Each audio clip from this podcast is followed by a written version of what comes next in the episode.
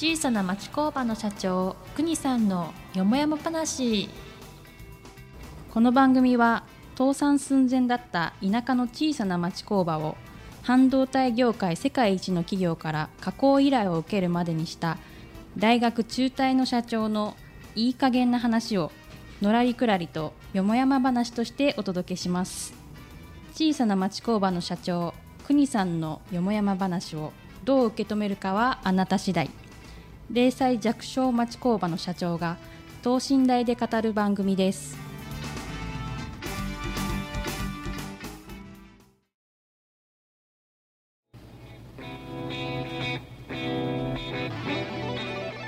はい、こんにちは。静岡人大学学長の石川です。国さん、今回もよろしくお願いいたします。はい、お願いします。やっと、やっとですね、なんて言うんでしょう。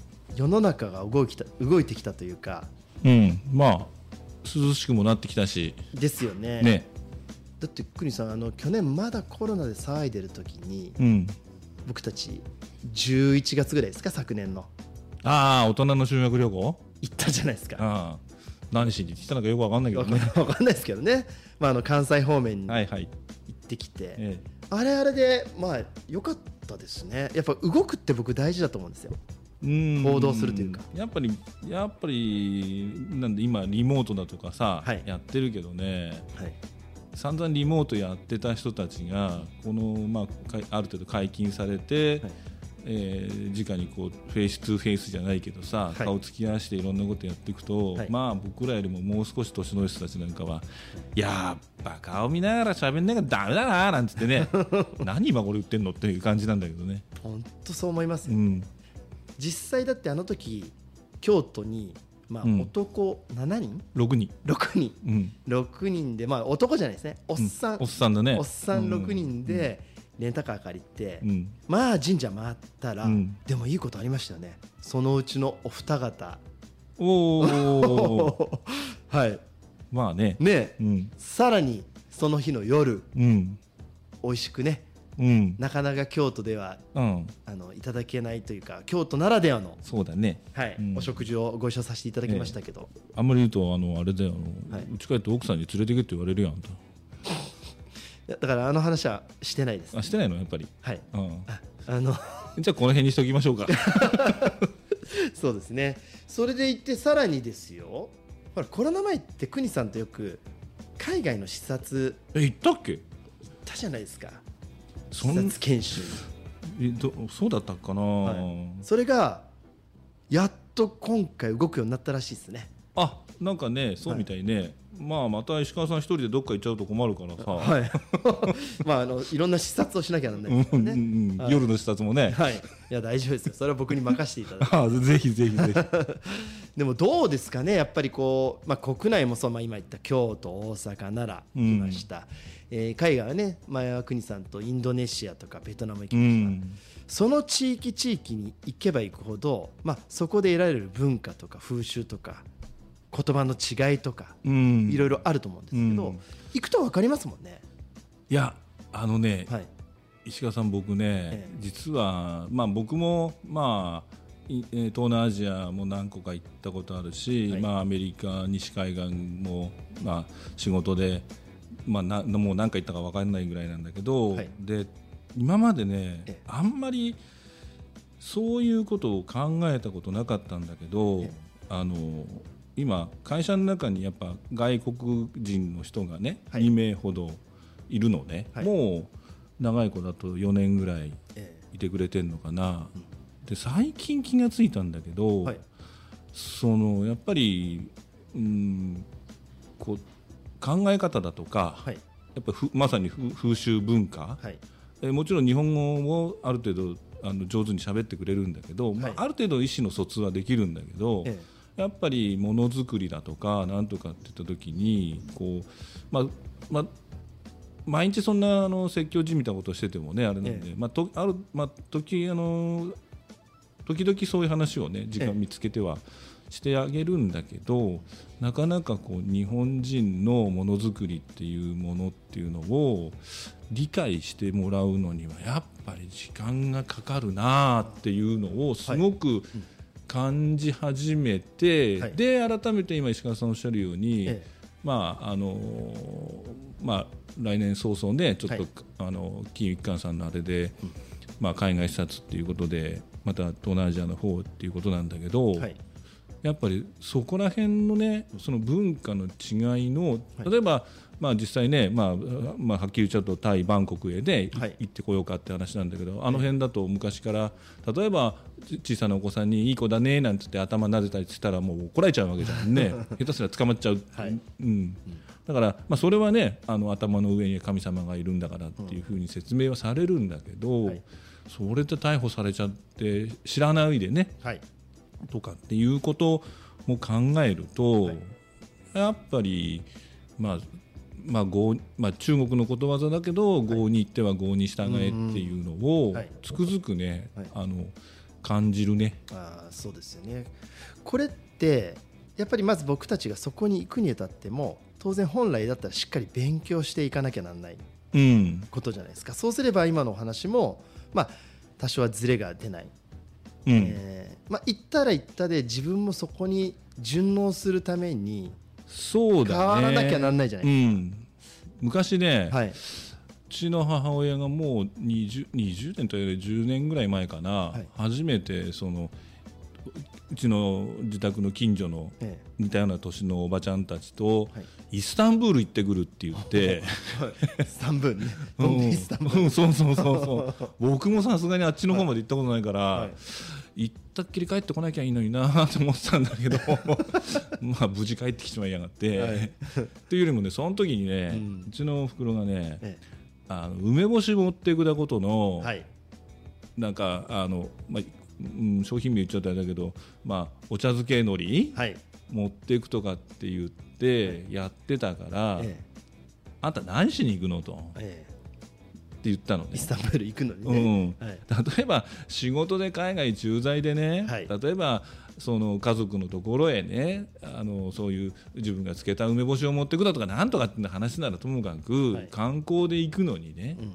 やっぱりそこへ行ったら、い。そこのものを、まあ、口に合うか合わないかは別だけ別としてね。ど、はい。やっぱり一口はい。食べて、あこういうもんなんだなっていうことをね、でそれを梅干し持ってくってどどこ行くんだよっつって。はい。って言って、まあ、うちの母親にしてみれば初めての海外だったのかな、もうだから60過ぎてからのまあ、確かに不安ですもんね。うん。だからねはい。まあうん。そういうもんだよって言って、はい。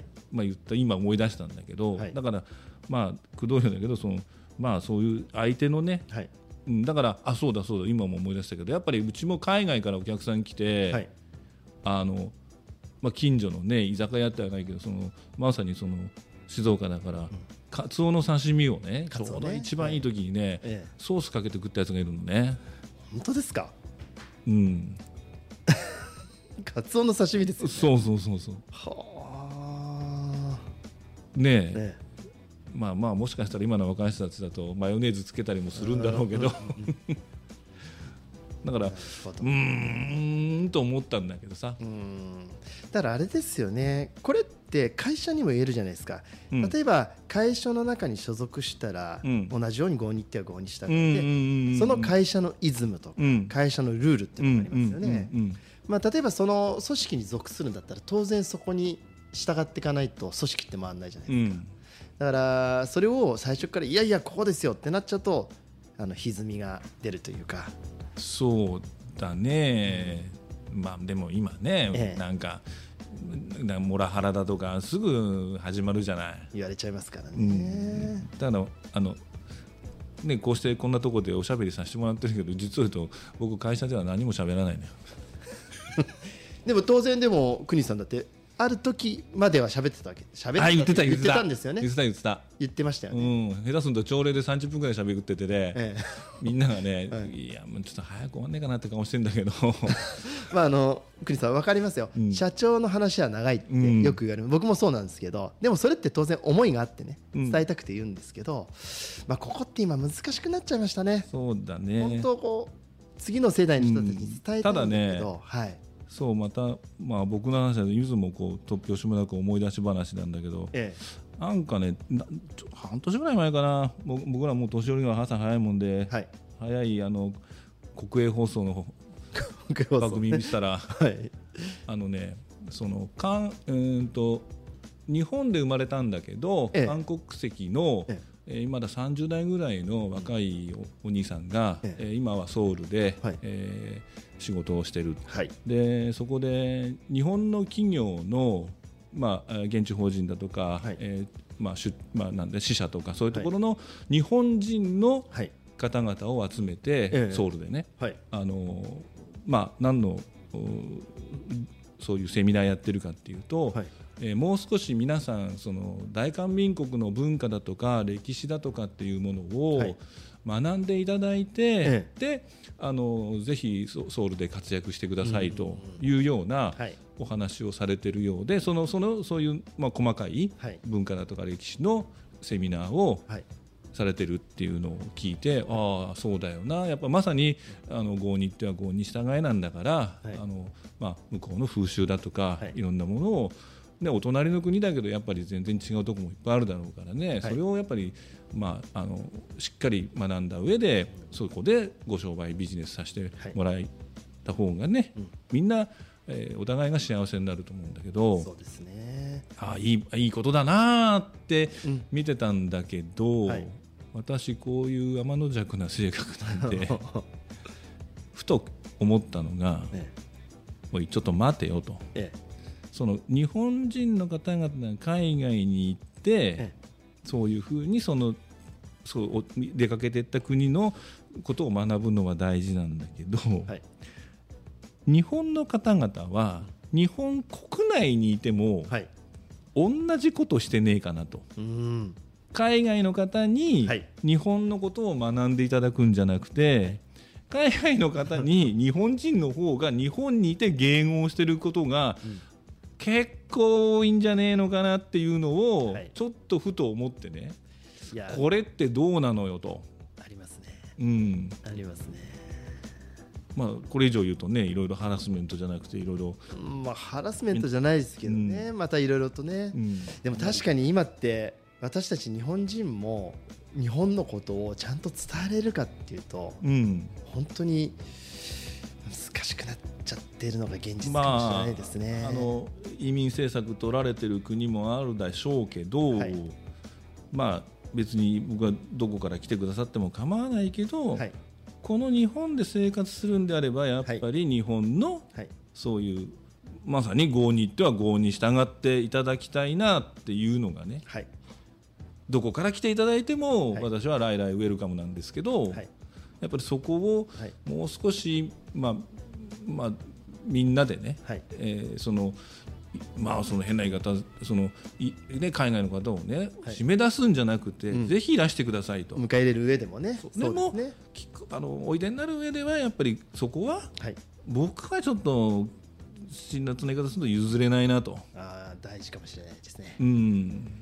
いやークリさんあっという間に時間が来てしまいました、ありがとうございます。この「郷に入っては郷に従え」のはい。このキーワードで、僕もあの無理に英語を使ってですね外国の人を迎え入れようと思いましたが、うんうんうん。しっかり日本語でですね、うんだって やっていきたいと思いました、だってアメリカ行きゃ speak English って言われるよ、そうですね。こっち speak Japanese で、うん、いやだからそれがもう違うんだよ。日本語で喋れって。